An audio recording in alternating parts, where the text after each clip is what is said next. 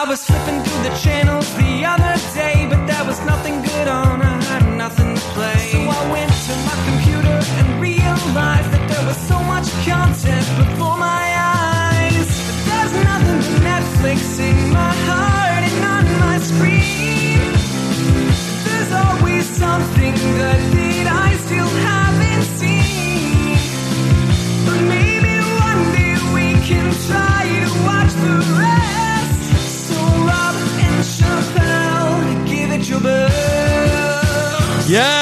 that's right. Nothing but Netflix is back. And we have a very special episode here today talking about the new Netflix true crime uh, limited series, Bad Vegan. And a very special episode, of course, a man who is a great carnivore.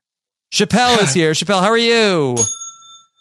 I'm good. I am the worst vegan of all time. One of the Like, I worst. seriously. One of the worst. Yeah, uh, top top five. Top five. Top five Uh, worst at- vegan. at- yeah, at, at, the very least, you know this this could have easily been a, a like a whole documentary on that. People who just do veganism very poorly because I I could have starred in that film. Yeah, well, Chappelle, we have a lot to get to here today because we are joined Mhm. by the co-hosts of a brand new true crime podcast coming to RHAP. Of course, we got to know just how great they are breaking down crime, uh, fake crime, uh, when we talked about Mhm. Murderville a couple of weeks ago, and they are about to launch a brand new true crime wrap up here on RHAP. It's called Crime Scene. Let's welcome in the co host of the Crime Scene podcast to help us talk about Bad Vegan. It's Mari Forth and Sarah Carradine. Yay. Hi, Rob. Uh, we are back again to annoy you with some more murderish. It's not murder, There was but no- there true were no crime here. related. I didn't see the murder. Surprisingly, can we say how surprisingly there? I'm like surprised that there was Not no even murder here. animals were murdered in this. Yeah, there's a, a suspicious lack of murder. Yes. just some just some chickens to provide chicken wings for the Yes. denouement of our not fake crime but true crime. Yes. Uh, yeah. And I love the tagline too. It's like bad vegan, fame, fraud, fugitives. Like I, when we The first saw this, yeah, the three Fs, when we first saw this coming to Netflix, we told you like a month ago, like, oh, when it comes out, we gotta watch it, like reserve a spot for us. Man, did that excitement die kind of quickly. Uh, I think we might have shot ourselves in the foot there. Um, Chappelle, I've got a question for you. How do you know Yes. if someone's vegan? Uh, well, first they have to tell you that they're vegan, right? Isn't that the first thing? Right, they will tell you. Mhm. You don't have to worry about it. I was like, you never have to guess. That person's definitely going to Never. let you go. Yeah, that and CrossFit. Yeah, you'll know. Dang. Okay. You'll, Yeah. you'll So- know. All right. Tell us about uh, the new podcast. Uh, why did you want to do a true crime wrap up? Well, Recap. we wanted, yeah, because I mean, true crime, it's like, it's always been a thing, but we've, uh, we wanted to approach this from a different light. We're like, we're a true crime review podcast. We're definitely keeping our RHAP roots, uh, strong here, where we're just going to be reviewing different true crime properties and talking about how the crime itself is presented, the, like, how it's shot, how it's filmed, um, type, type, um, kind of introspection um, and the crime itself, like we're gonna, of course, talk about the crime itself, but it's more like, how is it presented? What is it trying to make you feel? And was it, you know, at the root of things, was it entertaining? So, Mhm. uh, we're, yeah, definitely a true crime wrap up, if you will. I wanted to, yeah, it could have been called the Rahap sheet. Indeed. Uh, Murray, Murray Bright, we are interested in what is the presentation of not only the crime, but the people in it, the mm-hmm. victims, the perpetrators. And having said we Yeah. might have shot ourselves in the foot with Bad Vegan, Bad Vegan is a fantastic example of how was the crime shown and what is the attitude, what are we being asked to think about the people that are in the crime. And I think the maker, Chris Smith, could have uh, done us a more service than he did. But we'll get to that as we get to it. So Crime Yeah. Scene is going to be not just recapping, uh, although Mhm. there will be that, but reviewing uh, what what is the content and the manner in which the content is shown. And we've got some great guests uh, lined up, and, and we're very excited that you're our first guest. Are we your first guest? We're yours. You're our, Yeah, you're our latest guests. right. Yeah. Feel a little special. and we're your first guest. Yeah. Yeah. So there you go. there Yeah. Yeah. And um, eventually down the line, we're going to talk about like documentary fe- features, short series like this one, or long running episodic shows. Like think of your, like for all of our ID Discovery fans out there, like some Southern Fried Homicide or something like that. Or uh, like we, we will go down to that depth if you want to say we will we will go from your your noir uh docu series over dramatic type stuff to your snapped if you will. That's that's the range of what we're willing to cover. So we will love uh to talk about um getting recommendations and suggestions from the viewers and we'll uh, sorry from the listeners and we'll let them know how they can submit uh their suggestions. Even wi- wives with knives. Yeah, and I think one of the things that's really exciting about this idea is that Mari, I feel like that you uh, are able to speak to a lot of the science uh, that we see uh, Yeah. talking about the forensics in a lot of these uh, true crime shows. Yes, I, I I will try to bring the science as much as I can, and I will try not to uh, bring the disinformation as much as I can. You know, because that's the biggest thing. Because uh, we want to we want to definitely explore all of these things. But if you know if we don't know too much about it, we're not we are not armchair detectives. I am not trying to solve a crime here. I have, there is no Adnan Syed happening here in over here. I'm just trying to have fun, uh, talk about some of these true crime, uh, the crazy wacky docu series, and and um just discuss them uh, with my good friend Sarah. Yeah. Yeah. I mean, we, we do take the actual crime seriously. Uh, we are trying to stay away from the grisly, but if you want us to talk about grisly, then we will. So we take the crimes and the victims seriously. We're not, not lightly at all, but we are looking at true crime and what it's become now. It is entertainment properties Mhm. and Yep. what that means about uh, how we view ourselves, not ourselves, but societally, and whether things have changed. We want to look back to classics like The Thin Blue Line, uh, and also uh, documentary directors. We're going to do. We're planning to do like a full um, uh, re- recap of, of a particular director's oeuvre, if I- may. Uh, so we'll be we'll be coming at it from from various different directions. And uh, as Mary says, we really want to hear what our listeners would like to hear us uh, talk about. Uh, I have a recommendation. Ooh, Can I can I do that? I would like for y'all to talk about Joe versus Carol on Peacock. Talk Oh to me and more about Joe Yeah. Exotic and There's a Carol lot of Baskin. crime there. oh no. Hundred percent crime, a hundred percent true. Mhm. Oh, another over dramatized uh, series of, of, of a case that we all already know about. Where have I heard that one from? we'll put it on the list. We'll, We'll put it on the list.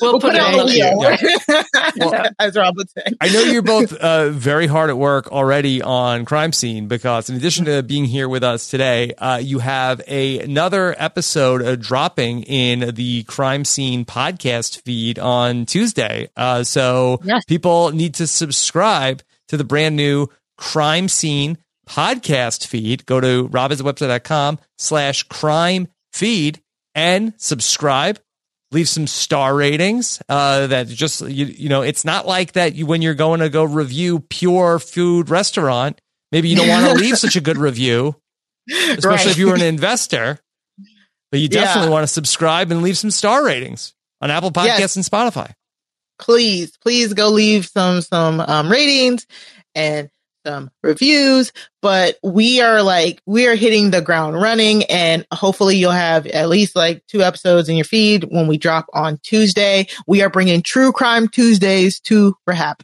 okay Yes. All right. RobHasAWebsite.com slash crime feed. Well, since this is really that your area of expertise, that I I think that it would be a disservice uh, not to have you both lead this discussion today, talking about uh, the bad vegan. Uh yes. So Bad Vegan, when we originally approached you guys about uh uh wanting to see this, I literally had no idea about this crime. Like when I tell you I had I was like, I don't know what any of this is about.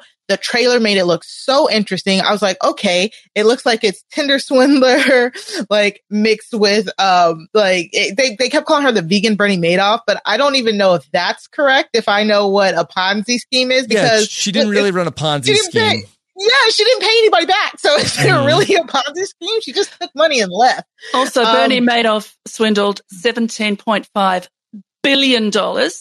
Uh, and our dear Sarma really was only in the hole for six million. So I think uh, I think the crimes are not equivalent.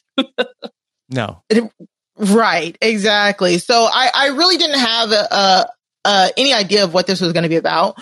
So, uh, but I found it very fascinating. Sarah and I were talking about how like um, scams uh, are what's fashionable in true crime uh, lately. And you guys did a great job covering the Tinder swindler uh, with Asia and Sasha. But that that's what it is. It, it was definitely a Tinder swindler, a Jace, but it was also it was also like um oh the the cult the cult one. Oh, it's escaping my my mind. I told Sarah the other day, but like it it it was truly something I could not have imagined. And so it's four, it was a four episode, uh, docu series.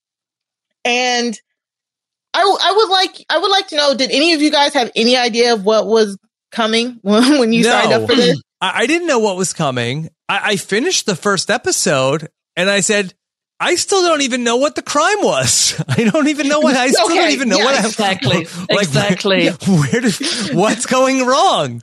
Uh, we like built the whole thing up about Sarma had a restaurant and then she met a guy and it's like, all right, I'm still still no crime has happened yet.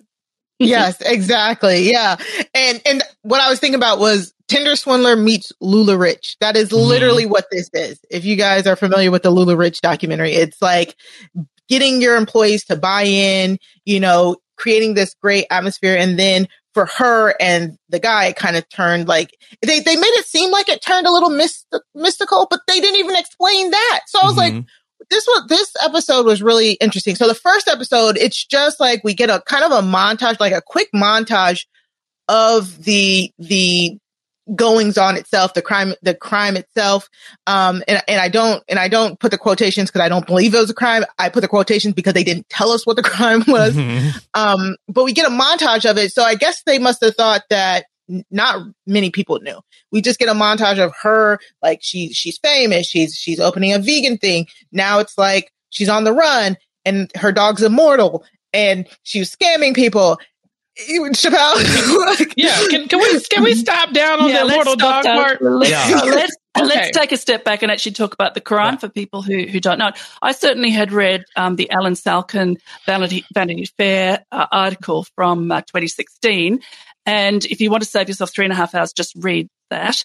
Um, but the crime, for those who don't know, is Sarma Melngailis had a vegan raw food restaurant in New York. It was called Pure food and wine. Uh, it had a turnover of uh, 7 million. So I think, you know, an income of around 500,000.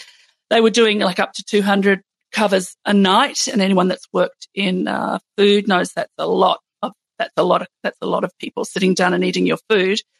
So she became involved with a man called Shane Fox, who she met via Alec Baldwin's. Uh, it's all Alec Baldwin's fault. It's all Listen, Alec Baldwin is the villain. Oh, I came here to see a dog that lived forever, and I I'm saw the guy from Thirty Rock like 18 times. Why is he so integral to this plot? Why is he so important? It, she only started talking to this guy because he was talking to Alec Baldwin on Twitter. She was like, and "Well, why she all in Alec Baldwin? She had his mentions because he tried to holler She wanted to marry Alec Baldwin. Yes. No, he wanted to marry her. She sent him dog videos and dog yeah. clips. This is her fault. This is she, her she fault. fumbled the bag. The whole timeline is it Leon's fault. Is it Leon the dog? No, no, no, no. it's never no, the dog. No, no. Uh, so Alec met Hilaria at the restaurant, and that was the end of uh, her fantasy relationship. Hilaria. Um, so she meets this, this, this Shane Fox, or, or, or is he? Uh, he calls her TBH. Very fake name, Shane Fox. Fakest name. Very cool sounding name too. Very cool. Very cool. Yeah. Mm. Uh-huh. Chappelle checks into hotels under Shane Fox. Shane Fox. I'm about to start now. well, well, not Shane specifically because this might flag some, uh, you know, some attention yeah. now that Bad Vegan is out. Mm-hmm. But I, a, a, different Fox moniker probably is coming soon. Mm-hmm. Yeah, yeah. Mister. The the the fantastic Mr. Fox. Ain't that already taken? it is. Yeah, and that's where yeah. I thought he got it from. Yeah. yeah. So he He's not very imaginative. He yeah, he likes to rip off movies. This guy, by the way. yes, exactly. That floored me. I had to stop watching when I got to that bit where he'd stolen the uh, the plot of Thor in order to involve her in his fantasy. I still don't yeah. understand. So the, the crime, if there is one, is that uh, they went on the run after stealing two million from investors and employees. But it does mm. it touches on coercive control, but not enough. We don't get any experts telling us about coercive control. We can talk about coercive control uh, later. Uh, yeah. Nobody speaks to the situation that these two people find themselves in, where there's a controller and somebody who allows himself to be controlled. Perhaps, I mean, I don't know. Four hours in, I still don't know. Uh, Still don't know. So the crime is being a bad vegan. Yeah. yeah. yeah guilty. Hypocritical. And it's very this, this idea that it's all or nothing. And the reason that she calls herself a bad vegan is she she took that from Roxane Gay, who has a fantastic book called Bad Feminist, where she talks about we can't be the perfect thing. We can't be all or nothing. You know, it can be all or it can be something. Can we move towards creating a better world or whatever it might be. So you could have a vegan raw food restaurant and be vegan, but you don't have to be perfect.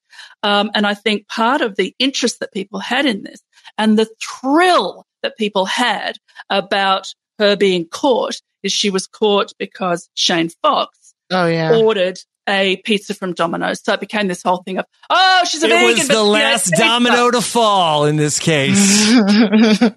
Get out, Rob. They really harped on that. I waited they, all night to say that. Really harped on that. Yeah, it was good. It was good. Yeah. It was really worth it.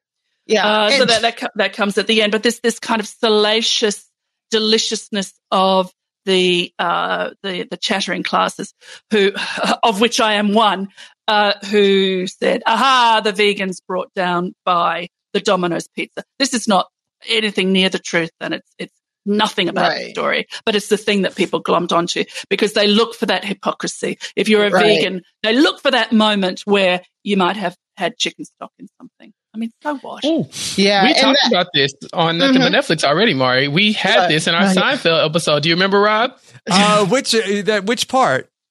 They go to the Hamptons, right? And wasn't the, oh, oh yeah, like, yeah, it was that, like uh, that yeah that well they tricked her. They they tricked the woman that was uh keeping kosher to eating the lobster. Oh my god! No, the other person wasn't they sneaking the lobster in the middle of the night and he got caught. That's what it was. Yeah, she was keeping kosher. and She got caught trying to sneak the shellfish, and then he like tried to trap her later on and, and like yeah, prove put it, it, he put it in her, to... in her eggs, and she didn't made her eat it. Yeah. Oh my god, it's a little different. That was that was fake crime. That was fake crime. fake crime. That was actually a crime as well. I just can't figure out why why these people aren't in jail, Rob. Yeah. yeah. well, stay tuned for that. So yeah, so I, I think I I just want to keep going on the first episode because like the way that they lay this out is very interesting. I, I think the overall, my overall uh, grievances with the property was it didn't commit either way. Like it didn't commit. I, I don't, yeah. you can be subjective in your storytelling. Yeah, it doesn't take, it doesn't fall down on one side or another. We get no uh, dispassionate uh, expert talking about what this might have been. There's no idea of the Patty Hearst of it all, or the Stockholm Syndrome of it all, or the Svengali of it all. I I feel like mostly it they never pressed her because in Bad Vegan the talking heads that we get we get it's mainly her a lot of it is her telling her story straight to camera because like she says at the beginning only her and the dude's name is Shane Fox he presents his name as Shane Fox but er, but his real name is Anthony Sturgis and sh- it's her telling her story. However, it never felt like they pressed her on some of the inconsistencies right? Mm-hmm. Rob, what did you think? They're like she yeah. she kept saying some stuff, and I'm like, this don't sound plausible, lady. Well, I don't know necessarily like to get her to cooperate for this. Like, I, I, thought that they really made her come across as sort of like a sympathetic figure and a victim, and all this, which you know, in in a lot of ways, uh, she is the the, the victim. Mm-hmm. You know, I always want to be careful when we talk about things like this, and not to get into like uh, victim blaming. How could how could right. she do this?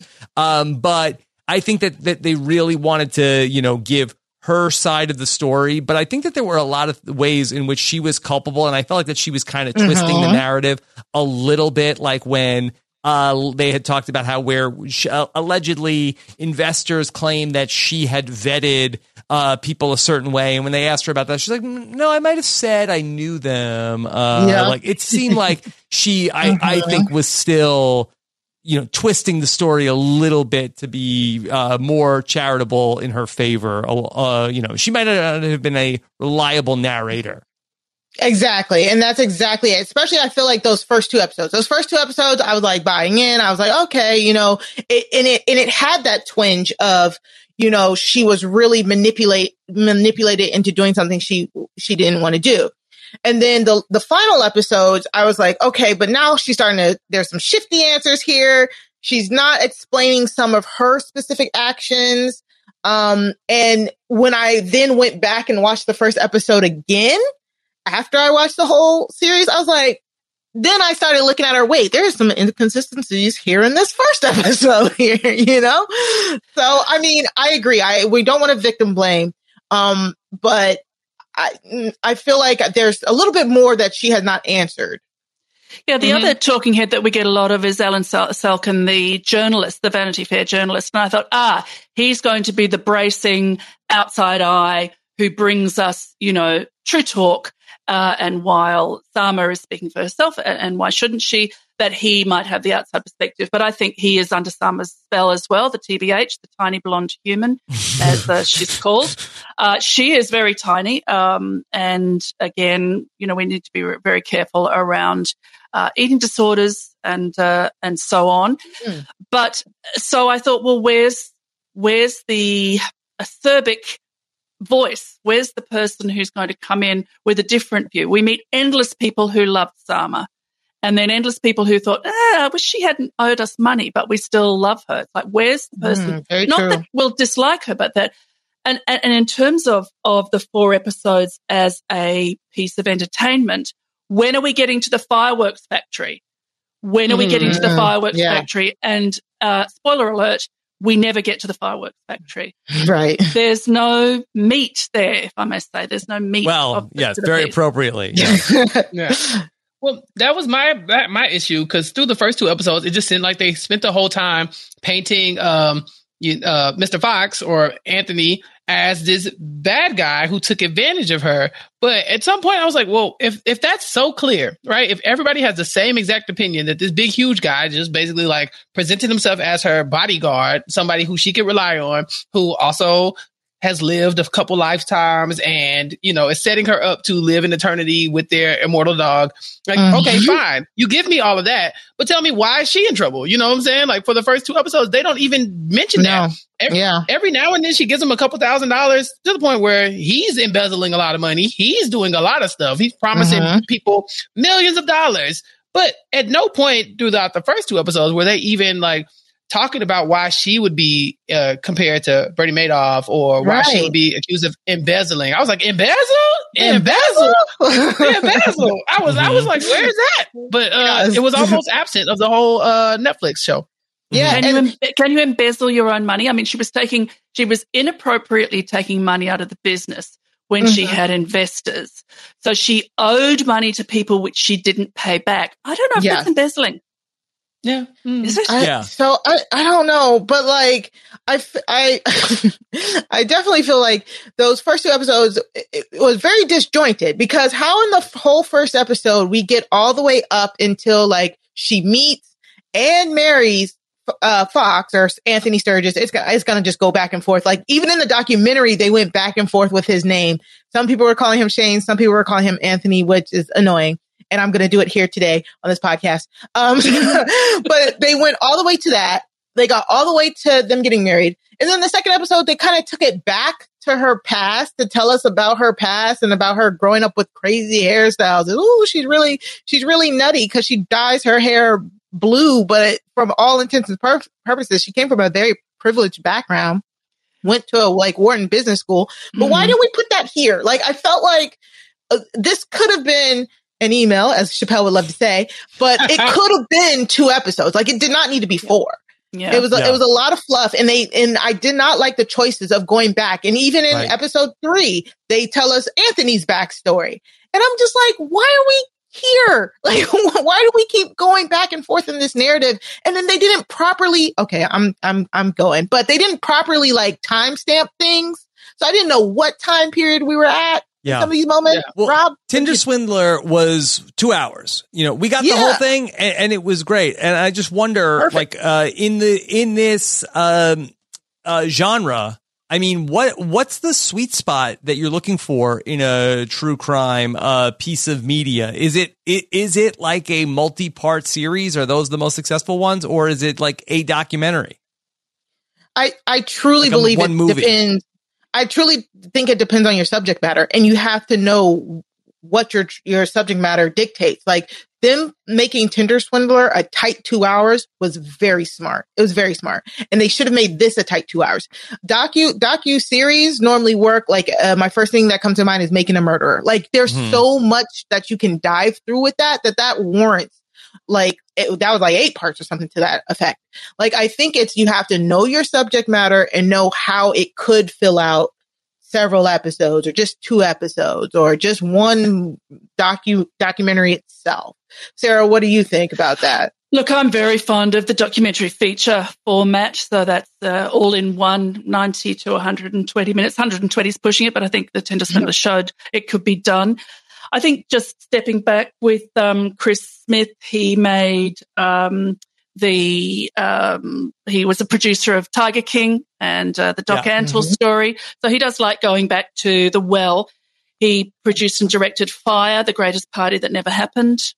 Terrific. Yeah. Oh, and great, uh, but the lesser of the lesser the of the two, unfortunately for Chris. Uh-huh. And Operation Varsity Blues. Hilariously, this whole thing starts with Shane Fox uh, being recorded on a phone uh, uh-huh. shouting at Sarma some effing Netflix documentary now, Jesus effing Christ. And I thought, oh, great. like you've, you know, the pitfalls and so don't fall into them. It was such a Netflix uh, production. It looked like it. The B roll was beautiful and extensive. I think you could, if you cut out the B roll, you get rid of an hour. I don't know how many shots we had to have of her with two blonde pigtails walking, oh walking down the street, walking her dog, finally in the street with big bags, branded bags. Uh, it's like just one is enough. We meet some very interesting people in their own rights. There's a um, an unhomed man who who takes a liking to her. And I thought, well, what's he? okay? So he's going to have some part of the story. No, it was just to say that this that she stopped on the street and spoke to Anthony. He was my favorite. Yeah, I need to hear. I need to hear Rob's opinion of Anthony. Like I truly do. Anthony, the unhomed man. Yes. Um. So I just thought it was wild at the end where that when he got the call that the dog needed like a, a, place to go, he had a car and was driving down to Tennessee. Yeah, he was in it. Yeah. Yeah. I mean, he yeah, yeah, that's tough. But this is my favorite character, so I'm I, not going to be mean well, because I like him. Yeah, he, he says he wishes he'd known because he would have shown, thrown Shane in the river. I thought, yes, Anthony, you are all of us. Yeah, uh, well, that's the thing. Nobody yeah. had anything negative to say about Shane either until him he like everyone's like, yeah, he's big. He kind of gives you bear hugs and this, that, and other. And yeah, he's kind of around, but we don't really know why he's here. We couldn't really figure out what he's doing here or why they get get along, but we don't really know. But he walks in, and you can always tell the mark of somebody who treats an unhome person poorly. Like that, when somebody the way you treat somebody who mm-hmm. less than fortunate, that is the that's the key. And when that man said, "Oh no, he was mean to me the first time we ever met him, and he was being a jerk," I was like, "Well, that's it. He's guilty. He's guilty of all crimes." I, but again, I had no reason to believe that Miss Bad Vegan here was even a part of it. They give us nothing about Sarma in that episode. Mm-hmm. Mm, yeah, yeah, just that she's got pigtails. Yeah, mm-hmm. and a dog. And I was wondering, were they using this to kind of say that she? Because they were also interspersing. They were kind of like, oh, she was going through some things at the time, so she had a big heart. She was always giving people money, and it, it were they trying to lay the groundwork of like she's very susceptible to this type of con, maybe. It was, it was very interesting. Um, truly. And the re- can we talk about, we like to talk about reenactments on crime scene. So like you guys said, the B roll, it, they weren't reenactments, but you could tell they, they, they made, uh, Anthony go and sit down, um, and pretend he was still unhomed. I don't, I don't know. They had Sarma just walking her dog. I, it wasn't until they got to like Las Vegas. I was like, oh, okay, that's kind of cute. And then later when they got to Pigeon Forge, I'm like, oh, this is great. I was like, look, how far is Pigeon Forge, Tennessee for me? And that looked kind of fun. That place yeah. looked kind of fun to me. I was like, my kids would love to go there. But other than that, it was just the same B roll of New York every 20 minutes. Yeah. yeah. Uh, the the reenactment actor uh, who does Shane Anthony continually uh, climbing out of uh, big black uh, SUVs um, it, it is good, but do we need him in slow motion with sunglasses and a phone to his ear all the for, time for minutes at a time? There's so much flab, and I don't say that lightly. There is so much flab. Uh, spoiler alert: when you get to the uh, third or fourth episode, it all it's all a blur. We meet a brand new character called Dustin, and I think, oh, okay, so Dustin's going to have like a really important, pivotal uh, role in the, the crime or Sarma or catching Shane or something. No, no, Dustin just met Sarma and liked her. Mm-hmm. That's it. I don't even remember Dustin. You remember Dustin? Oh, oh, is Dustin is was her. Just, yeah, but is, is this all just to make her look less guilty? Like, what is the goal of the documentary? I because I mean, why yeah. did she want to be in it? Like, I think right. that she does it to because it, I think it helps her case. I mean, but yeah. does it? I mean, well, at this point, like, you know, if you got this far, it's all spoilers. But at this point, she's already done her time. Like, uh, this is all done mm-hmm. and finished. So it, if, if anything, it's kind of a fluff piece in a sense of just yeah. getting her side across. Because, like Sarah said, I don't remember Dustin, but I remember they found her inmate, like her her roommate in, in the prison that she went to. Yes, mm-hmm. Chappelle, they did. And the lady was like, "Oh yeah, I was kind of like a mama bear to her," and I, and we cuddled under a blanket. I was like, she was there for like yes. two sentences just to talk about how she took her under her wing in jail. I'm like, how did they find you? Why are you here? What was the point of this? yeah, and they missed out the the best thing, which was um, Sarma's nickname in jail, which I don't think I can say on the podcast, Ooh. but. Uh, I'll put it into the chat, please. Okay. Yeah, I mean, I was thinking. You put it in the chat, and then I can. I. I. That, Ooh, yeah. yeah. Well, this was in the documentary. no, that's what I'm saying. It wasn't it in wasn't. the documentary. So, and there was this veil, and, and, and, there's a couple of there's a couple of. Where where are you getting this from? Yes, Sarah. What's the inside scoop? I, oh, side googing. There's a lot of side googing that goes okay. on to illuminate, especially when something is like this. I, I, mean, just to I'm step done. back, I was so excited. On the title alone, I wanted to to watch this. I thought Netflix. I thought this is so interesting. We're talking about cons. We looks like we're talking about coercive control, cults of one, attachment abuse, and all of this sort of stuff. Not that I um, relish and love it, but I think given the response to the women in the Tinder Swindler, the the negative response to the women in the Tinder Swindler, I thought this should be more known uh, how um, Patty Hearst can go from being a, a, good little rich girl to holding up a bank in 14 days. How do you do that? We all say, I wouldn't do that. It wouldn't happen to me. Um, and I, I, found richness in the side googing that was not, uh, that was not in the um, documentary itself. And okay. in fact, while I picked up uh, that, that he might have used one of the tools of coercive control, which is, um, sorry, sexual humiliation. Uh. She refers to it very obliquely. That went past, and I thought, oh, I think that's what she was talking about. I'm not saying she should put it all on the table, but right. I think that again, if we'd had an outside figure saying, uh, you know, that that one of the the uh, arsenal of tools of, of coercive control is sexual humiliation, we would have understood I mean, I think many people understood her oblique reference to it, but it's like, put it in or don't put it in. Right. But don't yeah. have her say, oh, well, you know, in those sort of situations, it's very difficult. Go, well, a, a, psychology expert or a psychiatric mm-hmm. expert or something like that would have greatly benefited this. They had n- nobody like that on the, on the talking heads. It was mostly, it was her. It was her like former employees who, like Sarah said, they were still like, oh, but we love Sarma.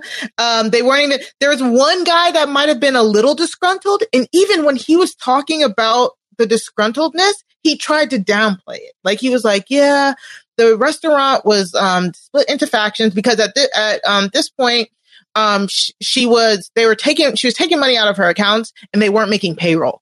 So they weren't paying their employees. And so the, the, the ploy- employees did two separate walkouts, um, at Pure Food and Wine. And he was talking about how some of them fell into the camp of like, oh, this isn't Sarma. This is, you know, it's outside. All I just want my money back and I'll go get to working. And then the other camp was like, no, we need to smear her name because she shouldn't do this to people. And again, he still, it didn't seem like they had got any of the name smears on this, mm-hmm. on this documentary. yeah, that's interesting because yeah. we talked about, um, uh, I think Sarah was the one who brought it up that um, the Tiger King um, was like the predecessor to this, and it was still by Chris Smith, right?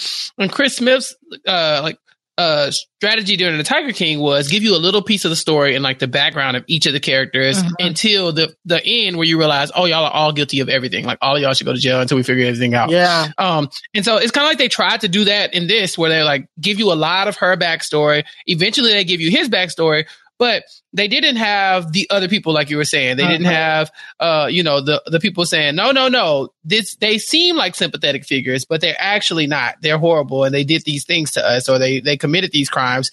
It, he spent so much time, I think, trying to recapture that Tiger King magic that maybe you're right. Maybe it is just a fluff piece where he thought, okay, I got some momentum. The Tiger King was such a huge hit. I know they couldn't foresee like how big it got. So now they're saying, okay, well, let's just try it again on a smaller scale with Bad Vegan. And if people like it, we'll just keep doing it. Uh, but I do think it does a disservice because, like I said, throughout, I didn't know if she was a bad person. I like, you know, mm. like it just made it sound like she was being taken advantage of by, by somebody with an immortal dog. Like, so I was very confused. and also, like, Cause halfway through, I was like, am I watching Hancock? You know, like, you know, Hancock and like, uh, Char- uh, Charlize Theron, they are like meeting in other lives and like fighting all over again. I was like, oh, I've seen this movie. Yeah. And I was like, oh, I, I bet he has too because that's exactly what he's telling her. Maybe she should watch more Will Smith movies. You know, I feel like with Sarma, I think that they were kind of boxed in where I feel like that they can't tell the story without her. Like the Tiger King story, like Joe Exotic can be in jail, and there's so and there's so many other people that are around that know the stories. That there's so many other people that can weigh in on it. But I feel like that she's the only one that can talk about like what's going on with her and Anthony. You could have just the people from the restaurant and the guy who wrote the article, but I feel like that without her testimony, I feel like you don't have a lot of this story. Mm-hmm. Yeah, exactly. Yeah. But uh, also, Chris Smith, I just I I was googling him too. He did the Ma- Madeleine McCann documentary too, and that one I didn't finish because it was eight parts, and I was just eight. like, we do not need eight parts on this. So like it, as a property itself, and we'll get to our like our ratings and stuff like that, but like it, it some of this just did not make sense, and so even even then um, after we get Sarma's like background, we get like this is let me tell you about the one thing that really pissed me off in this whole docu docu series. Go for it. At the end of episode one, we get this dude Will, and um, uh, Anthony slash Shane tells her, "This is my friend Will. Will is the tech guy. Send all of your passwords over to Will. Will um is a tech guy. He's he's tasked to like when Anthony goes, leaves for days because Anthony tells Sarma that he's black ops, which what what's the what's the golden rule? If they tell you that they're black ops, they're not, they're not black, black, ops. ops. so he he would he would be all vague, like he's with the CIA and he's on a mission, and he would just leave. And so it was Will's job to like kind of calm her down and to keep her communicating with him. And and if he needed money, he he pulled a Tinder swindler. My enemies, my enemies yes, have yes. me. So he would ask her for like random amounts of money, a hundred thousand dollars here, ten thousand dollars there, seventeen thousand dollars there. And at the same time, telling her like, oh, you got to do what I say because the family, they're watching. And if you go through all this, you'll be rich. You'll be immortal. Leon, your dog will be immortal. And it's just like, it, and it's just a slow build. And, and like Sarah said, the, the coerciveness of it when you're in relationships like that, it's that slow build. The first thing is you you get them to to believe something small. You keep pushing it and pushing it and pushing it till the next thing you know, he's telling her he's lived a thousand lives and he might not be from this planet. And she's kind of like, okay, sure, you know, but, uh, Will, this guy, he's, he, he's presented to us. He comes, he sits down in a chair. He reads the, the portions of their emails and stuff. They're going back and forth. And whenever she's doubting Anthony, Will is like, stay the course. He's, he's in a black hole right now. Just, it's, everything's okay. And she would just vent to this dude at the end of episode three or the middle of episode three, whatever it was, uh, when she's finally started questioning Anthony, she's like, how do I know this isn't just you? How do I know this isn't Shane? I've never met you, Will. How do I not know it's just not you? And then his last correspondence to her that we see is like, you don't know. Even if it, even if, um, you have to just have faith. Even if it, it, was, I could, you know, come up to somebody, I could hire somebody, he could hire somebody to fi- to just give you, um, credentials and stuff like that. And this dude fades away and the director and everybody's like, never existed. I'm like, if you don't get out of here. So this yeah. was, so Will was, hold on, Will was fake. So you the whole time, like her. You like, knew what? that. Will you knew as soon as fake. Rob, as soon as he, as Will Richards arrived and sat down with his cute little Irish accent at the end of episode one, did you for a minute believe that he was real? Um, yeah, I did. I was like, boy, why isn't this guy arrested? Exactly. Yeah. I, I, kept like, why is he's in on it? like, yeah. Yeah, no, he's wild because they say, well, this is Will. And he's like, oh, yeah, yeah, I'm here to keep her in line. I was here to make sure she didn't step out of line because, you know, like in case things got too hairy, I didn't want her messing everything up. And I'm like, okay, well, he's clearly not in jail. So he must have done something. And you're telling me that the film creator just made him up. Uh, because yeah. we don't know if Will is actually real or we're 100% confirmed no. that it's Anthony Strangis. Well, it's 100% confirmed that it was Anthony Strangis emailing as Will and they this was a plot telling He's on IMDb. Will Richards as himself, Anthony's associate. that doesn't make sense. So even IMDb was confused. Yeah, they, they lied to IMDb. Sarah, so, are you allowed to do that? Yeah, yeah.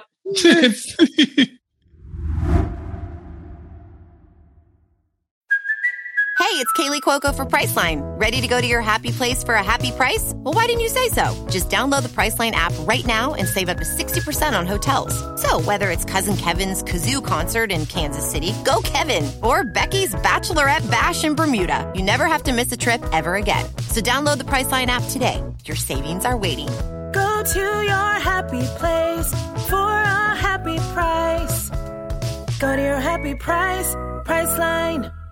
Grand Canyon University, an affordable private Christian university, is one of the largest and fastest growing universities in the country, offering more than 270 programs online. In addition to federal grants and aid, GCU's online students received nearly $130 million in institutional scholarships in 2022. Find your purpose at Grand Canyon University. Private, Christian, affordable. Visit gcu.edu slash myoffer to see the scholarships you may qualify for. So, so Will, real or not, asks for her passwords to everything, including bank accounts and, and email addresses and so on. And then she's surprised because Anthony Strangis knows things that she hasn't told him, mm-hmm. like this. Even yeah, if Will's I'm... a real person, Will works for Anthony and Will is telling him everything. My mouth is wide open because she's like, how she's writing in her journal, you know, the whole time. She's like, "Oh yeah, I went to the too. store and he knew I was at the store. Like, only, only how how could anybody know this?" And and and uh, Anthony Strangis like, "Woo, it's mystical. it could be anything. Like, how do I know this? Maybe I don't know anything. Also, you didn't uh you didn't cash your card out when you were um when you were at the bar last night. You want to go pick that up? It's like, how do you know these things? And the whole time he's just got her account and just monitoring her banking information. Um yeah, yeah. That, clever, that's incredible. The, the, clever thing with the money, clever in inverted commas, is that he told her, "I'm not spending any of it. It's yeah. a test.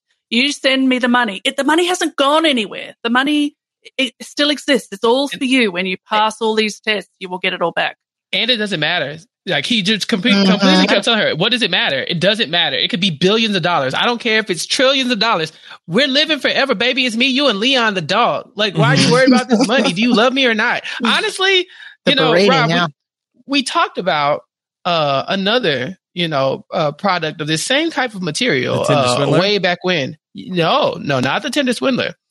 Uh, are you familiar with the pickup artist? Oh, Yes, right. yes, Uh, yes.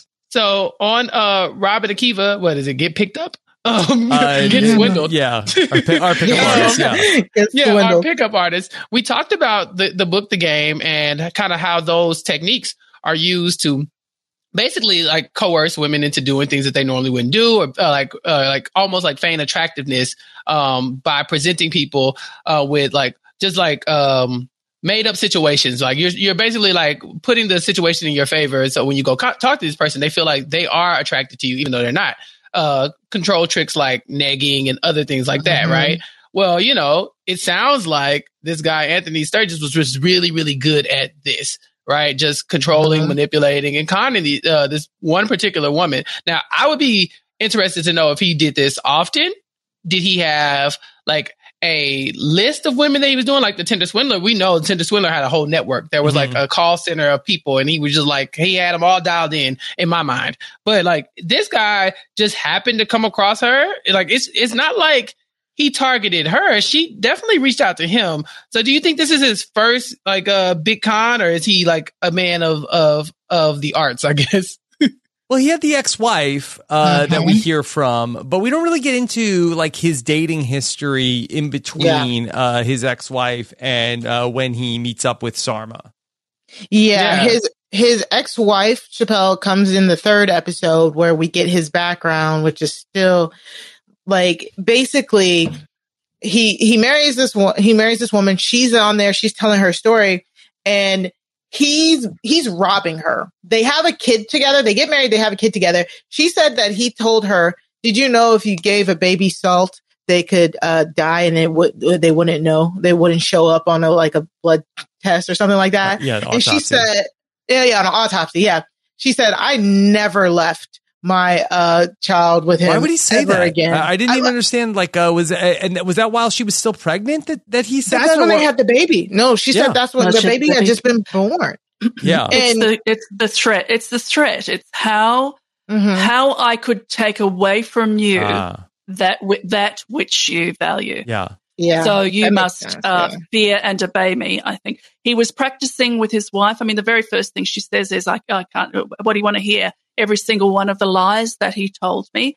Um, she is able to give us a tiny bit of insight into his father. Uh, the Mhm. the documentary doesn't really go into the father, but the father confirms that um, that Shane Fox is black ops. So that's good. Sarma says his father confirmed that, uh, but his father was apparently a violent alcoholic um, gambler. Yeah, gambler. Mhm. Uh, when when Shane was three, he picked up dice and said, "Baby wants a new pair of shoes." I Mhm. think that's family mythology, but that's nonetheless, cute. That's cute, Sarah. That's adorable. Yeah. well, maybe he was baby. Um, I, I, Can I you think imagine a baby the- saying that? I can. She's just very cute. Uh, it's like when children first start talking and you get them to say "say" and you say bad words and they say them back and you go, "Oh, that's so sweet. That's Mhm. Say good." Don't- Sarma's don't- jail nickname. Yeah, that's right. uh, yeah, don't say Jeez Sarma's jail nickname. But I mean, one thing about Sarma that they uh, almost goes past without notice unless your ears are pricked up quite early on uh, in the first episode. She says she was at Wharton and then it wasn't what she wanted to do. So she left and Yeah. she says, I wasn't under any financial pressure Yep. to get a job. Mhm. I thought, well, you know, that tells you something. I mean, we do, you a lot. I mean- we do, yeah. So she went to culinary school, uh, which is, you know, extensive and expensive. So uh, she comes from privilege. Mhm. Yeah. Uh, she's the second of two. She's the younger sister. I think, uh, you know, perhaps, uh, given a lot of attention, shall we say? Yeah, and Mhm. let's let's stop here. Let's let's let's really dig into this. So, what end up happen? What ends up happening is she sends like just large lump sums of mo- sums of money to Anthony till it totals up to one point seven million dollars. Yeah. Sorry, I just had to yell that. Um, and um, unfortunately, he uses his access to her uh, uh, to then scam another four hundred thousand dollars from her mom. And when it comes to the end here. Yeah. So she was pretty well off, like Sarah just mentioned. And I think it goes to say something about um, how, you know, being rich can collate to coercion like this. Um, uh, Patty Hearst was the example. Uh, every cult in the history of cults has always had rich people involved in them.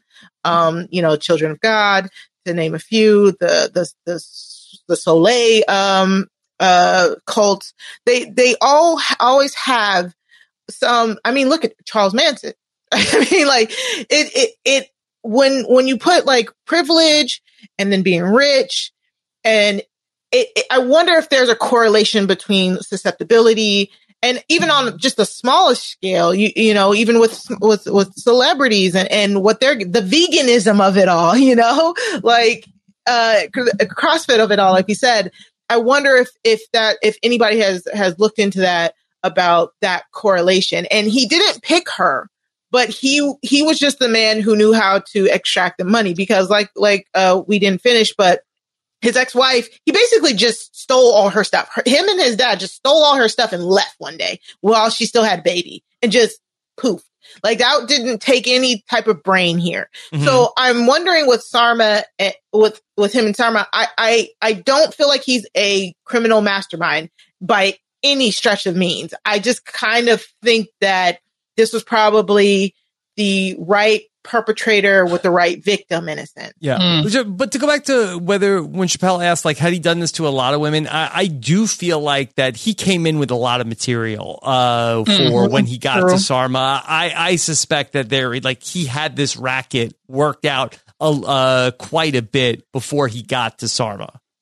I, I, if they, if he did, I'm, I'm surprised that they wouldn't bring that up.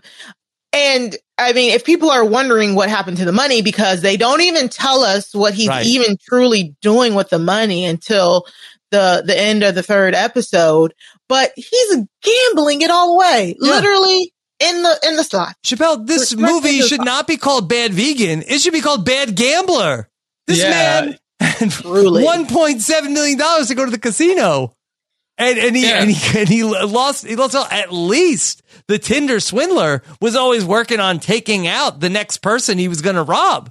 Mm-hmm. Yeah, the Tinder swindler puts this man to shame in all ways, in all shapes, forms, really? and fashion. Like he could he could have watched that first and got some ideas because this is nothing compared to that. Um, I do have a question though about how he got his victim, Sarah. So we know that he was tweeting back and forth with uh, Alec Baldwin. Does Alec Baldwin make any statements about his connection to this man because why did this man feel fairness, so confident? He has his hands full right Alec now. Baldwin? Okay, I think I think he's got his own stuff he's got going enough on. I think scandals going on. Uh, away. I'm just. I'm just so, saying, the man had 50,000 so, followers on Twitter. He's talking to Alec Baldwin. What's up?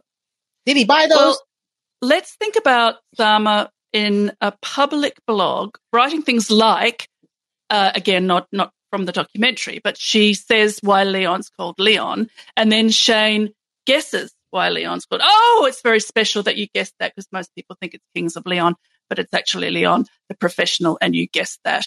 She also writes in pub in her public blog in 2007. Uh, she got a message that said, "Your life is my dream life," and so she wrote in her public blog, uh, "I'm thinking, I'm thinking, these people would all probably choke on their flax crackers."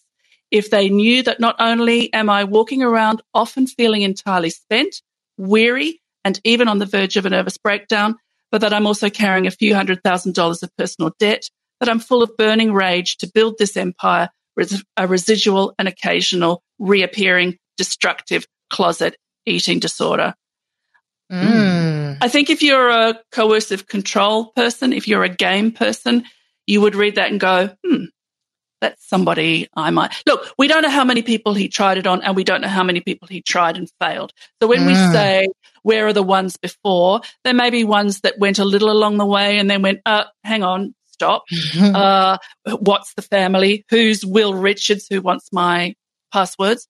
He just was very effective with her. I see them as very symbiotic in this uh, crime Mm-hmm. If it's a crime to owe people money, uh, I see that she is a seeker. She puts out into the universe in other words, blog posts that anyone can read on the internet. Yeah. But she's a seeker and people can find what they're looking for. She's a tiny blonde human. He's a big guy. And over their relationship, he gets bigger and bigger and bigger and eats and eats and eats until he's 300 pounds apparently and is repulsive to her. He tells her this is another test for her to advance. So I think that also wasn't explored. It was like good Sarma, bad Shane Fox. Whereas where's the truth in between? What were they getting from each other? Um, we know that, I mean, the documentary tells us that she married him because he said he had so much money he could make her $2 million Mhm. uh, debt disappear. And her Yeah. accountant Mhm. said, for tax purposes, it'd be better if you were married. So she's also seeking something, and some of it's not spiritual. Yeah. They got married in within 48 hours. It said to 24 found out. hours to to to get the paperwork and then uh, 24 hours later they were married and then she was ashamed of it. So it's not like this man swooped like Right. read her live journal or her Tumblr blog, found out all the things that were good about her, coerced her and then she decided like I'm really in love with him because of all the things that he's done.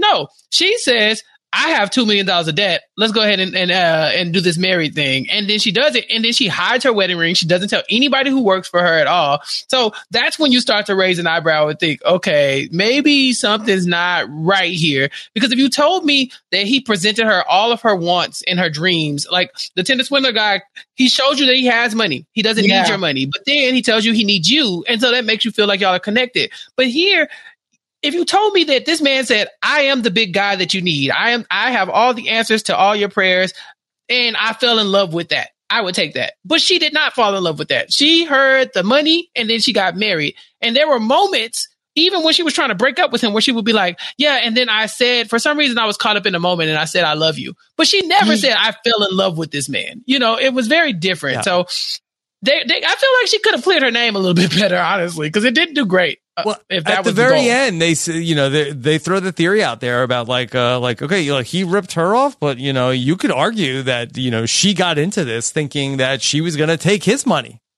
Yep. Mhm. Yep. And that she then just maybe got too over her head in over her head because um they they talk about another associate Nazim who actually did kind of get um like get over not get over his head but uh well no he did. He because he said but he said by the time he realized he was the one who um there there was a an associate of Shane Anthony named Nazim and, And Nazim would go and he was real. He was real. And he would go with Anthony to some of when he would disappear and he was the one who told us about the gambling portion. So Mhm. he knew that Anthony uh, was gambling away the the money, but he had already given him had given him like close to a hundred thousand dollars anyway. So he said, "I was already in the hole. If I leave now, then I'm never getting my money back." And that's a, a great uh, segue to let's let's get to bad Sarma, uh. I'm sorry, a- as Sarah said, if if we're gonna get um, let's get into like what her crimes could have possibly been. So basically, we get that even before, right around the ti- time that they got married, Sarma um, admits that she she she had broken up with her her famous chef boyfriend who had helped her originally open the restaurant, and she had been without a business partner for I think it was like uh, close to at least six years or something like that, and then she married she married Anthony, but she was saying that she was just kind of so depressed and she was so in her head. She had already stopped making those payments to uh, this dude named Jeffrey, who was a restaurateur who had helped her and Michael open the restaurant. But once that their relationship soured, she then bought the restaurant from Jeffrey, but it created two million dollars worth of debt. Yes, Rob. Can I say uh, about the ex husband? I was just completely shocked that he left the show in the first 10 minutes. We never heard from him again. Never again. Yeah, yeah. Like, I, he I thought he was the bad guy. I was like, oh, yeah, oh, but he, he'll be back. Nothing. He he was surprised too because he told Jeffrey it's either me or her, and Jeffrey was like, Well, uh, it's a, I mean, this is interesting, and again, not to to to harp on bad uh, summer, but he, uh, uh, Matthew um, Beanie, Kenney? his name, Kenney. Kenney, Kenney, Matthew Kenney. Kenney. uh, was a very hot, in all senses Very. of the word, uh, Mhm. chef. He was everywhere. She uh, went to him to pitched that she would help him write his cookbook.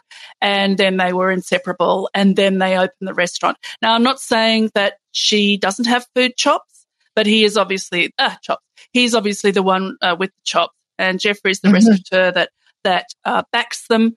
And uh, when they have a falling out, it's me or her.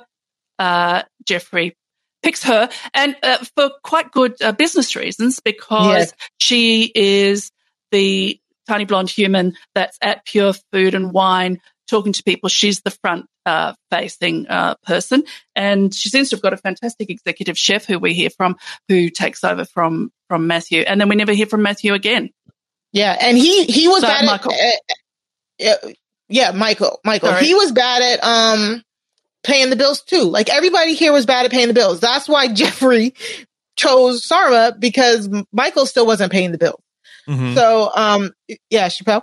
I thought yeah, you were going to say they, no, they just said that he was really bad with money, which I find yeah. super ironic considering what you went with is the, you know, titular bad vegan. Like, you know, like you pushed out Matthew. If we're going to look at this and say that she is as guilty as, you know, um, I mean, as we are led to believe, then mm-hmm. she went and, like Sarah said, sought this man out, basically got him into a, um, and Matthew into a relationship. You know, let's just say this is all strategic that she did this on her own. She went out. She was like, I'm going to help you with my cookbook. Let's also date. Let's also start a restaurant because she was barely in the chef game, but she knew business. So she needed somebody to get her business off the ground. Then, because she knows business so well, she goes and she basically gets this man pushed out of his uh out of the uh, restaurant business that he started with her, and then now mm-hmm. she has this debt. And what does she do to go get rid of the debt? She goes and marries this huge rich guy who can protect her, uh, who has this money, who says she can he can make the love of her life, her dog Leon, immortal. This woman could be the ultimate villain. And we just got fed a documentary about how mm-hmm. she is a victim because she has pigtails and she's tiny. I yeah. Just, I, I mean, hadn't thought about it until now. It's crazy. It's, it's a possibility. And so then the one of the the more amazing p- parts of the documentary is um Anthony Shane Shane Fox slash Anthony sends her to Rome. Just says, "Go to Rome. This is a test. Go to Rome for ten days." Meanwhile, while she's in Rome, wish somebody give me that test. In, yeah, mm, I'm telling you, right? I'd like, pass. I'd pass definitely. but while she's out in Rome gallivanting, she shows all these pictures like, oh, I was so sad in Rome. I was there for 10 days. I didn't know where he was at, but you know, I, I walked around. I'm like, girl, what? And while she's doing that, he's back at Pure Food and Wine, like telling the employees this is like a takeover. It was so weird. And where did all these recordings come from? I'm kind of confused about that. They don't really go into how they get these recordings of him and the staff. But so the staff that are there, they're like, we're confused. He's confused. But the main thing is he's going and taking their money and saying, Oh, I'm going to go deposit it. But he was not going to Foxwoods. It. And right. and so they're sitting there. The employees are trying to call Sarma. They're like, yo, what's going on? Where you at? Like, who is this guy? Why is he taking our money? Why is he saying that he's taking over the business? Why is he firing people who don't agree with his, his logic? What is going on? And Sarma's just like, I'm in Rome and I'm, I'm being tested. And while I'm in Rome, he, he tells me to wire him a hundred thousand dollars. And she's like, she didn't have it. So she had to find it from some of her, one of her friends to send him a hundred. I'm like, there was just so much money that was flying around mm-hmm. here. It was uh, truly amazing. So it was kind of hard to believe that she was in Rome and had really no idea what he was doing at the restaurant. I'm I'm sorry, that's a little that's a little weird. And then we had to get which this caused the first walkout. So because he, he him and Nazim, well, they were taking money from the employees' payroll. Um, they were not getting paid and they, they hadn't gotten paid for a month. So it led to the, the first closing of Pure Food and Wine for about three months. The um, whole entire staff actually went to another place. And then once she uh, got the money, they came back. So they do really love her. But because the, this, uh, the food and wine, uh, Pure Food and Wine closed, she had to then go on like, she had to go and get investors. She had to go on a money seeking spree. So she goes to look for all these investors. She raises $850,000 in order to open the restaurant back up. She opens the restaurant back up, but same old, same old. They start taking that money out of the restaurant. The, again, the employees are not getting paid. Um, and again, this is where it's at the part where it's like, she's like, yeah, I'm just sending him money and he's just demanding money and, and, and because of the family and she's being tested and she has to pass all these tests and it, and it starts to kind of be unbelievable. And I think even in the documentary, they say, but as time it opens that second time, it kind of feels like she's more complicit because she's now actively seeking out investors. She helped him lie. She went back to Jeffrey to try and um, say that she met this guy who wants to buy the restaurant. She gave um, Anthony Strangis a whole different name. I think that Michael, was the Michael. Yeah. Yeah. They tried it. They, they, it, it, it was so weird. And she was like, this is where she started sounding sketchy because she was trying to tell Jeffrey, you and Michael can go meet up and then you can, you know, buy the thing. And, and then uh, Jeffrey was in Miami and they both were going to fly to Miami. But right before she was going to fly to Miami, he steps out of line and is like, this is you. You have to go do it yourself. And um, she goes to Miami to talk to Jeffrey, pretending that the guy that she is married to is a whole different man. Like it was that she vetted. And then yeah, that and she who, vetted. Who missed, who missed his plane? Yeah, yeah. So he uh, for the come. third time. Yeah. This, this was unbelievable. Is, um, Jeffrey Jeffrey Chodorow, if anyone yeah. uh, knows, he's a he's a very interesting figure. He's a restaurateur. He goes into you know big swank hotels and puts in um, you know fine dining. Uh, he's I find him a very interesting figure. I thought perhaps he might have some cool headed comments about Sarma. Instead, he he very carefully chooses his words. I think. I think that he mm-hmm. likes her as a person. He also knows that he's in the hole for two million. Uh, he can probably write that off, I would imagine. Um, nobody likes to be owed money. Uh, he didn't like to be fooled. I think it was when mm-hmm. he was supposed to meet uh, Michael, the fake investor, in the Miami thing, yeah. at 6 mm-hmm. o'clock. Mm-hmm. Uh, and uh, he got the message from Michael that he had missed his plane. He says, "Well, you don't miss your plane at six o'clock. You missed your plane at four o'clock." Uh, and where was the message then? So I think he is more concerned about, you know, having been, uh, them trying to make, take him for a fool than then trying mm-hmm. to take him for his $2 million. Mm-hmm. Yeah. Yeah. Agree. Yeah. See, this is probably like the worst bit of publicity Wharton could ever have.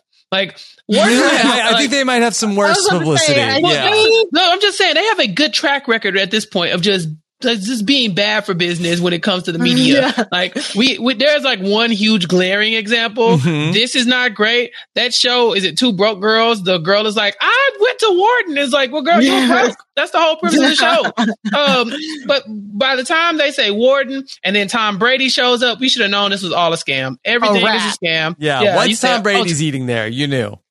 Yeah. We Tom Brady and Gisele walked in. Bet. Oh, okay. Got mm-hmm. it. Can I can I also say that they're all thrilled that Woody Harrelson walked through the restaurant with bare feet? Yeah, mm-hmm. yeah. Oh, Owen Wilson, I think it was. Owen, Owen Wilson, Wilson excuse well. me. Wow. Excuse me. I mean, yeah. weird. Wow. Do it right. Yeah, when he said bare yeah. feet, I was like, that can't be. Isn't that like against the? It's the vegan, Mari. It's not vegan if you're not barefoot, dude. yeah. I mean, is there any possibility though? I feel like there's a lot of people that are sort of like uh, still like kind of financially attached to this. That like, is there any talk of possibly like getting the band back together where that in, in some ways like as much as they talked about Sarma and everything with uh, Anthony slash Shane, they hyped up the restaurant quite a bit. The restaurant, the restaurant was always great. Do you think that this is sort of like step one of pure food and wine coming back? Mm. It could be. I mean, that was a, a huge phase when when that opened. Like I remember that whole eat raw, raw, it's raw that. So I mean, it, it, it, I mean, but she said people won't lend her money no more. So I, I don't know. Mm-hmm. Um, but she, it, wasn't that bad for the food. Definitely, she can't ask for the money. Yeah, but yeah, yeah. Somebody an investor come along, Sarma. We need your vision. Like, uh, yeah. I'll, I'll mm-hmm. back you. Maybe well, she gets think, the Tinder swindler. Uh, yeah. Treatment. Well, yeah. You make you make Sarma the hostess. Yeah, and you keep her away. You keep her. You keep her away from the money. No uh, money I, at I think there are there are. Uh, other, I mean, she speaks as if raw, uh, uh, pure food and wine was uh, the vanguard, the first of its kind. Yeah. It wasn't really. I mean, fine Mm-mm. dining, yes, and it certainly all looked great. And I, I'm not against going. I'm a carnivore like Chappelle. I'm not against going to a vegan restaurant. So, um, uh, she also what her vision is to spread veganism throughout the entire world, and she tells a story about when she was released from her five months in prison. Uh, that she spoke for 20 minutes while she was waiting to a guard who she thinks, yep, I've converted him to veganism in that 20 minutes. And that she feels is her mission. I think it's this idea of mission, higher purpose that is driving this um, privileged white girl, if I can say. Mhm. Okay, question. I- i- If that's the case, how come she wasn't able to convert this 300 pound man to veganism? Mhm. Because his ass ordering this Domino's pizza is what got them caught up in the first place. All Um, right. 'Cause Let's, he yeah, let's wrap out it house up. and home. Yes. let's yeah, let's wrap it up. So when they come back from this failed trip to I guess extort money from Jeffrey, the way Sarma explains it is, you know, we kind of just uh took all the money out of the bank account and then we just got in the car and Anthony started driving. Let's see I- the country. Yeah, I really didn't think like, you know, we're we're on the run or anything. I just thought he just I I was shut down and he just drove away. I was like, Mhm. I mean. I, I had to say my name was Emma and his name was Chris. Yeah. We Yeah. weren't like avoiding the police, but uh, we weren't looking for them. she verbatim said that. Like, we were Yeah, not. she Listen, she took life. bandages to hide her tattoo, but you know, we're not on the run at all. Yeah. And they end up they end up in Vegas. They drive to Vegas. Literally blows all the money. She said like her and her and Anthony they didn't even spend much time together in Vegas. She was either like walking down the strip, but she kept saying how there was no good food options here at all. And I just Yeah, stayed in that That the can can definitely say about the time. Vegas. There's there's Uh, no no good restaurants there. She she needs yeah no that hell put that woman back in jail. She gonna lie. No healthy, should I say healthy food No, options? Mr. Mama Suzette. Fuku is amazing in Vegas. Go try it. There you go. Yeah. And so, and so then, like he, so down down there gambling away the money, and this is where he has her passwords and everything. So as they're gone, he's emailing her mom saying like, "Oh, Sarma's not doing too well. Um, I need this amount of money. This amount of money." Her poor mom, even though her dad and her sister told told them not to. They don't mess with this man. Her mom was sending money, and then at the end, we found out it was four hundred thousand dollars worth of money that she sent to them while they were on the run in Vegas. And, um, so, and then, but they, they still managed to run out of money. My biggest thing was he was like recording her. Like we, this is where we got clips of him recording her in Vegas. And he's like, Sarma, you got to get up. And she's like crying and breaking down in all of the clips. And I'm like, why do we have these? We have, we had clips of them like on the road and stuff like that. Um, I think I know why we had this. I'm assuming he was sending them to her family in order to extort money out of her family. But Rob, what did you Mm. think about these clips? Uh, y- I had wondered like where the, where they came from, but that's a good point. Yeah, yeah, maybe this Mhm. that they sent to the family. I mean, she Mhm. looks she looks like hell. She does Yeah. look like hell. Uh, I- yeah, I assumed it was it was to get the money from from uh, her The- mother. the, mom, maybe, yeah. Mm, mm. So uh, they run out of money, and so uh, Sarma manages to get uh, one of her friends in New York to loan her some more money, Yeah. like sixty thousand dollars. sixty thousand dollars this friend has available friend. I for mean, her. can you? Um, uh, where my What friends? is are friends? slacking. Right. Mari, damn. Mari, we friends. got a What's up, friend. Mari? No, I ain't got it. You know what? Where's Asia? Where's Asia? Right. Where's Where's Asia Asia? Wealth, yeah. Asia, please. Mhm. Give me 60 G's. Um, so yeah, so they go back to New York to get this money. But this is where, this is where like they, they managed to get in and out of New York. And, and he knew, like she said, oh, I felt like he knew that I could, I could only be there for a day or for a night. And they, and then they went to Pigeon Forge, Tennessee. And this is where you're getting their talking heads where they're like, Anthony clearly didn't know what to do now. They were just on the run. They're in Pigeon Forge. Like I said, there were some great shots of Pigeon Let's Forge. have a 'cause it's meetup in just a tourist Pigeon Forge. It looks I'm fantastic. Yeah, how far It away has from a- is it? It has, Yeah. a Titan- it has a I looked it up. Titanic Close to you, on Rob. Yeah. on a on a on an iceberg, and there's water, Yes. and there's A Magic Quest great. for the people out there that know what a Magic Quest is. It looks so the, the cool. Hatfields and McCoy live show. Okay. Yes, okay. the Go King on. Kong. They had a, Mhm. a, a replica of King Kong on a building. That looked so cool. Brilliant. But this this is out here. This is where she said she made a friend. Where did that guy work? Dustin. Um, Chipotle. yeah, Dustin. Oh, Chipotle. Dustin This was from Dustin. Chipotle. Yeah. Yeah. Yes, Dustin from Chipotle. Chappelle, how do you to feel about Chipotle? I mean, aside from the E. coli, it's fine. You know, right. yeah. The if you can, look, every you can once in a overlook while. that. Yeah, if you can Yeah. What was that. she then I think eating okay. at Chipotle? What was the? Uh, yeah, what's the vegan options at Chipotle? Was she eating the chips? Sofritas. Sofr- Yeah. Sofritas. The- That's what they Mm, say. I think that's Yeah, it. so It's like- like, yeah, the bur- Oh, Yeah. yeah. The Why would burrito you make me bowl. say yeah. it when you are clearly more adept at that, Chappelle? Yes, I I hate- say yes. Uh, Sofritas. yeah. So so yeah, and so she so they they they have the friend there again. Like Sarah said, I don't know why No reason. for no reason, but this is where they're undone because spoiler alert, while they're on the run, they've been on the run for almost a year now, at least 10 months. And the employees, of course, the employees have walked out. They're doing a demonstration now. They're not being paid at all. But the police don't care. It's not until it's not until the investors char, uh, contact the police when the police are like, "Oh, I guess we can put a warrant out in the re- on the arrest because they're not paying back the investors." So when they put that warrant out, that's that leads to dominoes. Uh, like, well, the I didn't mean to, for her to come out like that. Domino pizza. But- Good. Yeah. but it leads to the, the, the two policemen in uh, Pigeon Forge finding out that like, oh, a, a credit card had pinged here. And then they're like, oh, it pinged at the Domino's. So then they go to the Domino's. For the Domino's five like, hours. yeah. For five hours, we've got to go step by step through everything that happened. And we knocked on the door, and then Mhm. the dog barked, and then she put her head out, and then I saw it was her, and then we Yes. put her in the car, and then I had two handcuffs. I mean, guys, guys, come on, come on, Chris Smith, get a move on. yes. So they're captured in Pigeon Forge. Uh, they, they both spend like about a week and a half in Tennessee while they're being extradited to New York. Then, of course, she makes bail easy, but he sits in, in prison for like a year. Uh, they bring embezzlement cases against them.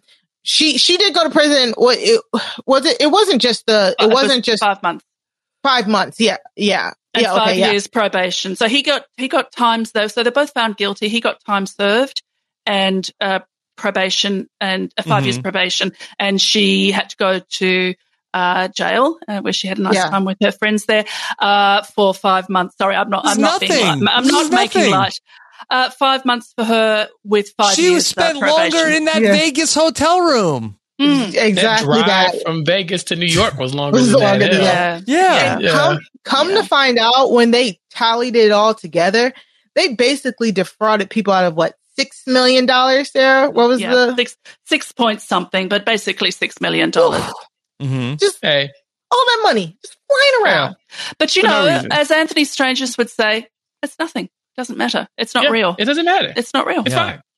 Yeah, Like, is, is that a better lie than my enemies are after me, or is, is like which one is better? My it's my enemies, or it doesn't matter. We're just gonna live another lifetime. What's wrong with you? hmm clearly that one because that one got yeah. the most money. the But there's, It sh- there's shame there. You're only you're so worried about money. You're so attached to money. Why are you worried about the money? It doesn't matter. You'll get it all back. Send me a hundred thousand dollars. hmm Mhm. Yeah. That's that that's a scam that only works on rich people. Because you start to tell me like, why are you worried about money? I'm I haven't already walked out the door. Like, what are you talking about? I'm broke. I ain't got none.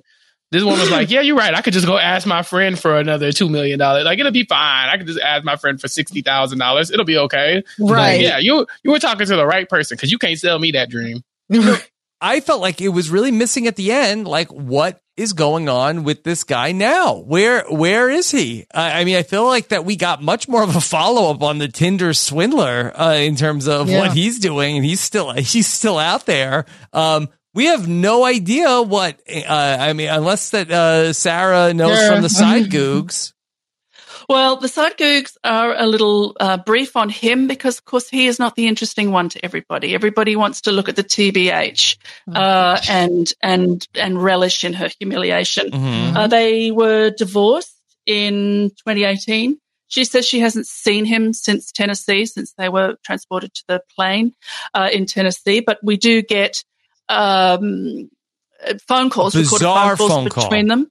I Mhm. mean, they sound like co-conspirators. and she knew she was being recorded. Like not in anything that they say, but right at the end, there's a phone call between them, and the tone of it is very bantering. She's sort of, oh, don't say that, and it's all very strange. Uh, she's living in Harlem, and she is working as an executive assistant. Uh, if Oh. someone would invest, she would open Pure Food and Wine again in the same spot. So again, there's that magical thinking that it has to be that place again. Uh, and the fee for participating in this Netflix show uh, bypassed her entirely. It went from Netflix to her attorney, and her attorney paid off all the employees. So all the employees have been Oh, uh, paid off. If you're Oh, an employee who hasn't been paid off, they, don't, they can't find you. They have the money in escrow for you. So uh, any employees of um, uh, Pure Food and Wine who are still owed money, uh, get in touch. They have they have your money. Oh, I Yeah. did do a little little side hustling there for a while uh, back in my day. Yeah. I, I Yeah. I swept the floor too. I remember you think, that. Rob, Yeah. you remember that? You Yeah. remember that? Let me make Yeah. a phone call. 'cause- Corroborate. Yeah, Yeah. I think uh, Rob's my witness, and I mean, who Yeah, would- well, well who would- and, and yeah, you had said that like uh, that. You know, Anthony Strangis was like, "Hey, Chappelle, this is off the books. right? And I was like, oh, okay. Like in another You know, lifetime, like You know, it'll I'm be good fine. for it, but let's just you know say let's say uh, you know uh, 200 an hour." Right, exactly. And I was like, just to sweep the floor, that's amazing. But Mhm. also, I believe you. I I really believe you. Um. So yeah, uh, hit me up, Netflix. I'm ready. Give me my money. I want it now. So that's it for the property. Any um final thoughts on Yes. Bad Vegan? Yes, Rob. I, I felt like that the show really did a a bad job of the follow up on what happened to Leon the dog. Is the dog immortal or not? Damn it! Mm-hmm. Like, what? Th- that's why I came here. See, see, I was led astray.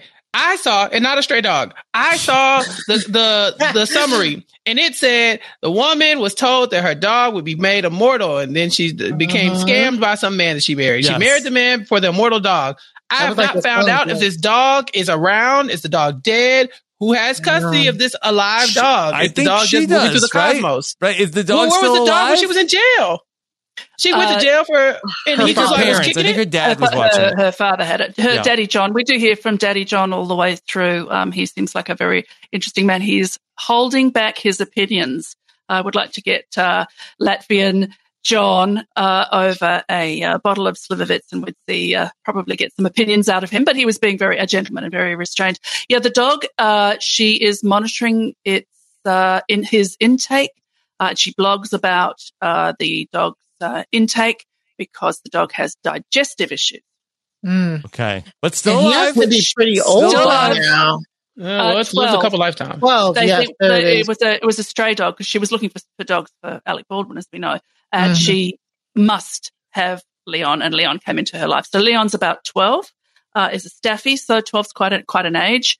I also Mhm. wonder if the digestive issues are Munchausen's by proxy, but that's a whole other thing. Ooh, Mm, ooh, yeah, call her out.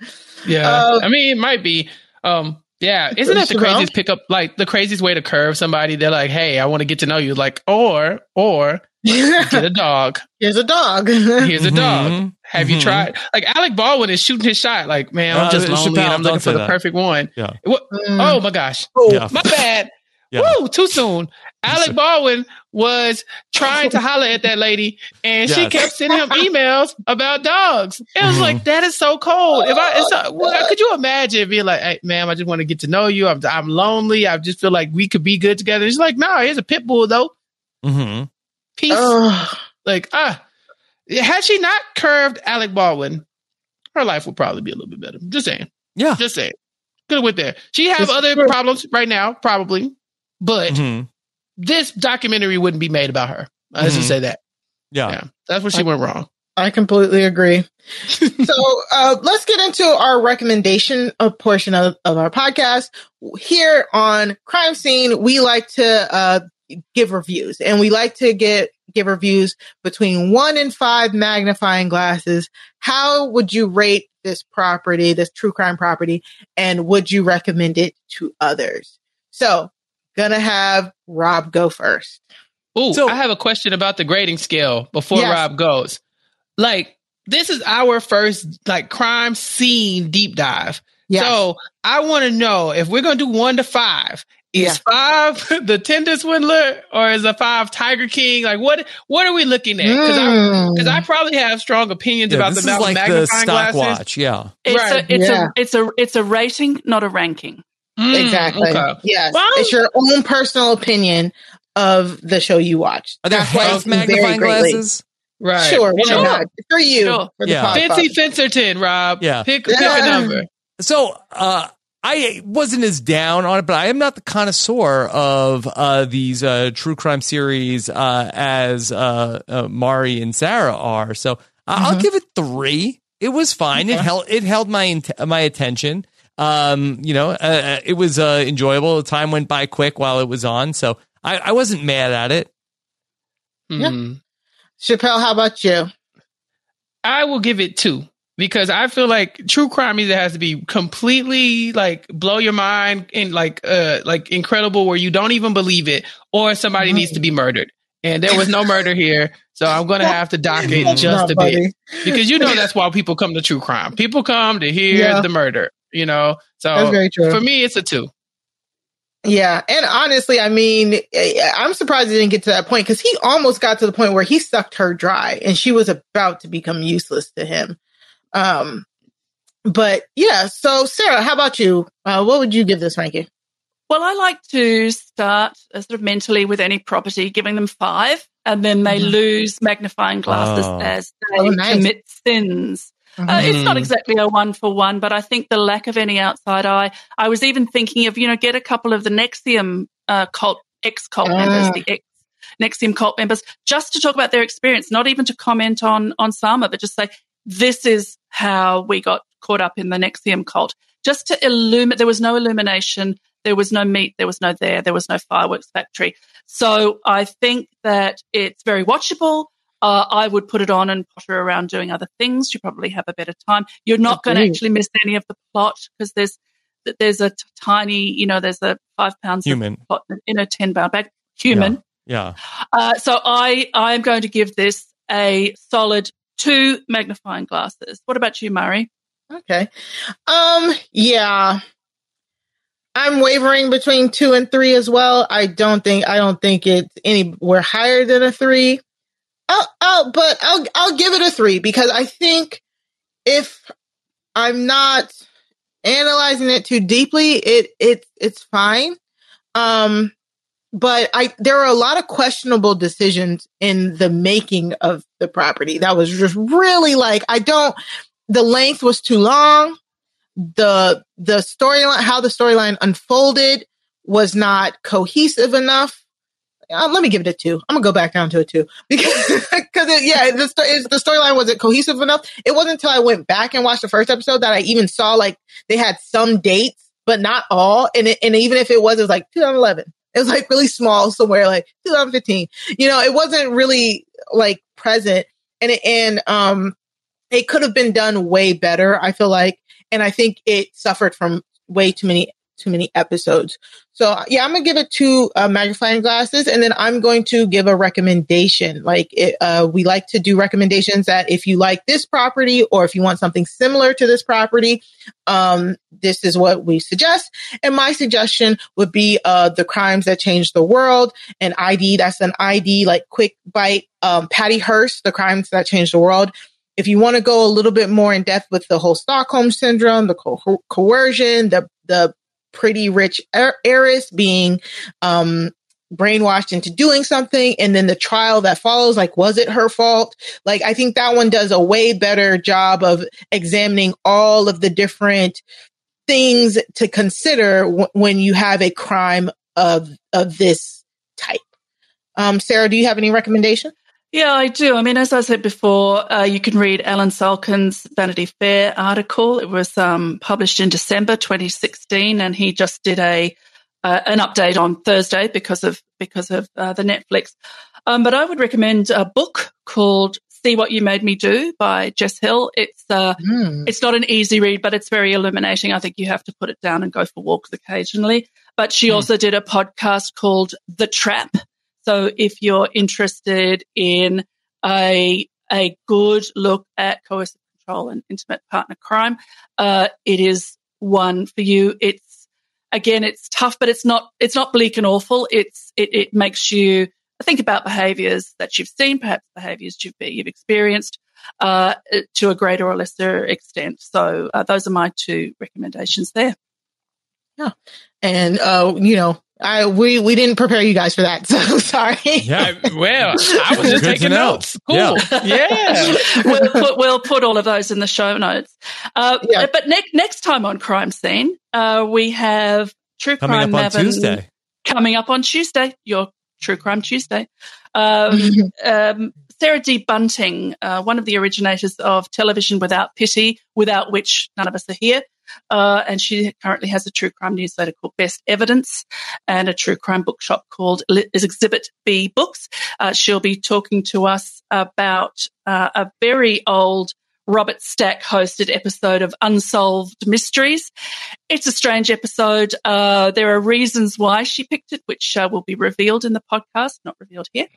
Um, now, it's season two, episode 16, or episode 21. It depends on your streaming service. It's the mm-hmm. Georgia Rudolph, Steve Sandlin, John Thumper Brown uh, episodes. We watched it on Amazon. Uh, and also, if you listen, uh, Sarah has a, a, special discount for Rob has a podcast listeners at her bookshop, her Brooklyn bookshop, Exhibit B Books. Yes. And at Crime Seen, we are eager to hear your feedback and suggestions for future episodes. Uh, so you can follow us on Twitter at Crime Seen RHAP. That's S E E N. Um, or email us at crime seen rhap at gmail.com. And then you can also subscribe, like Rob said, go to uh, robhasawebsite.com slash crime feed to subscribe to us on all of your platforms and, you know, leave, rate, re- review, and um, subscribe. Yeah. Yeah. By the way, I just want to tell you, uh, Chappelle had mentioned to me earlier about uh, that he has a interesting idea about how that he can make your podcast be immortal. Um, okay, you may want to just uh, hit him up. I'm listening. He I'm listening. Right. Yeah. yeah, yeah. Does it cost any money? We, we can talk about. Well, hold on, hold on, man. We ain't got to worry about that. Money, no, money ain't no issue. Listen, listen, yeah. listen. We just, just know I'm not the best vegan. I do eat animal crackers every now and then, so just know that going into it. Uh, so you hit me up. We don't have to talk about money yet. It might not even come up, but if it does, it don't matter. Don't worry about how it. About, how about you guys? What's what's coming up on Nothing But Netflix? Have y'all decided yet? Yeah, Rob, we got to talk. We have we have to talk. Yeah, I think we have I think we have uh, something big in the works, but I think Ooh. we're just gonna uh, just lock in those plans before we uh, talk about what's coming up next week on Nothing But Netflix. Yeah, oh, I think I think we're good for this coming week, uh, this this upcoming week, Rob. But yeah. I do think we we we're working on some big stuff coming up, and so yeah, please send us your suggestions. Still, nothing but RHAP is the Twitter account. We love to have those suggestions, um, and let us know if you you know see something that pops up. If it's true crime, we might shoot it over to Mari and Sarah. Yes, uh, but if it's something if it's something in our wheelhouse, you think Rob and I would like, I think um just go ahead and let us know. And uh, of course, review the podcast, five stars only. That's all we're accepting these days. You know, mm-hmm. we tried to leave a one star review, but it didn't work. So just keep leaving five star reviews. it's fine. Uh, and just tell us how much you're enjoying it and what else you want to hear us talk about. Yeah. Have you have you looked at Byron Baes yet? I think uh, Kirsten should come on and talk about Byron Baes. Hot dummies on the coast of my beautiful state of New South Wales. Mm-hmm. We we got a couple suggestions for Byron Baes. You're mm-hmm. not the first so one. Hot. Yeah, really? So, hot, yeah. So yeah, hot. so, so hot. Mm-hmm. Wow. so uh, this is this is it. I guess uh, I forgot. I didn't do my rest of my plugs. Uh, you can always find me on the Wrestling Wrap Up every week with me and Matt Scott, and you can follow me me on Twitter at Mari Talks Too Much to like the number two. Um, mm-hmm. Yeah. And Sarah, you got any more plugs? Yes, you can follow me at Sarah Carradine on Twitter and over on post show recaps. I'm covering Bridgerton episode by episode, where oh. season two is about to drop. So it's very exciting. We've uh, finished recording season one. Uh, you can hear those uh, one by one twice a week. And also the extraordinary Taika Waititi Rhys Darby HBO uh, show called Our Flag Means Death with uh, Brooklyn's Dead and Grace Leader, which has, like an onion, many layers. like a parfait. Mm-hmm. Mm, like a parfait. Yeah, I like delicious, delicious. I had one of your food and wine. Yeah, yeah. so good, So good. What's what's up, Rob? What's going on? Yeah. I mean, I'm just covering uh, Survivor Everything. and reality TV, Beyond the Edge, and more over at robhasawebsite.com. Yes. Millie Yeah. Gang, shout out. hmm yes, the the Millie Gang you re- reunited here beyond the edge. Yes, again, I, gonna keep and it going. another show. Another show I will not be watching, but I would love to check out the podcast. Yes. Yeah, Yes. same. Yes. And uh, I am busy, of course, as y'all know, uh, doing a lot of uh, uh, podcasting over on post show recaps. Puya and I are still talking about Bel Air. I'm talking about The Walking Dead with Jessica Lee's AJ Mass and Josh Wigler. And Mari and I Huh? are What- talking what? about Yeah. Atlanta. You know, Atlanta, the new season of Atlanta is dropping this week, and Mari and I have done two previews to get everybody ready, and now we're ready to jump into season three of Atlanta. Uh, so check that out. And then, um, yeah, I think that's all I have going on. I probably forgot something, but you know, charge to my head, not my heart. That's about it, Rob. Okay. Uh, well, this was so much fun. Yes. Time of my life. Yeah. Thank you. Thank you for having us on to discuss more true crime and to uh, be silly with you guys. Yeah. All right, well, uh, this was so much fun to go through everything from Bad Vegan. Can't wait to see what's coming up on Crime Seen. And of course, uh, make sure you're subscribed and ready for Tuesday at robhaswebsite.com slash crime feed. Take care, everybody. Have a good one. Bye.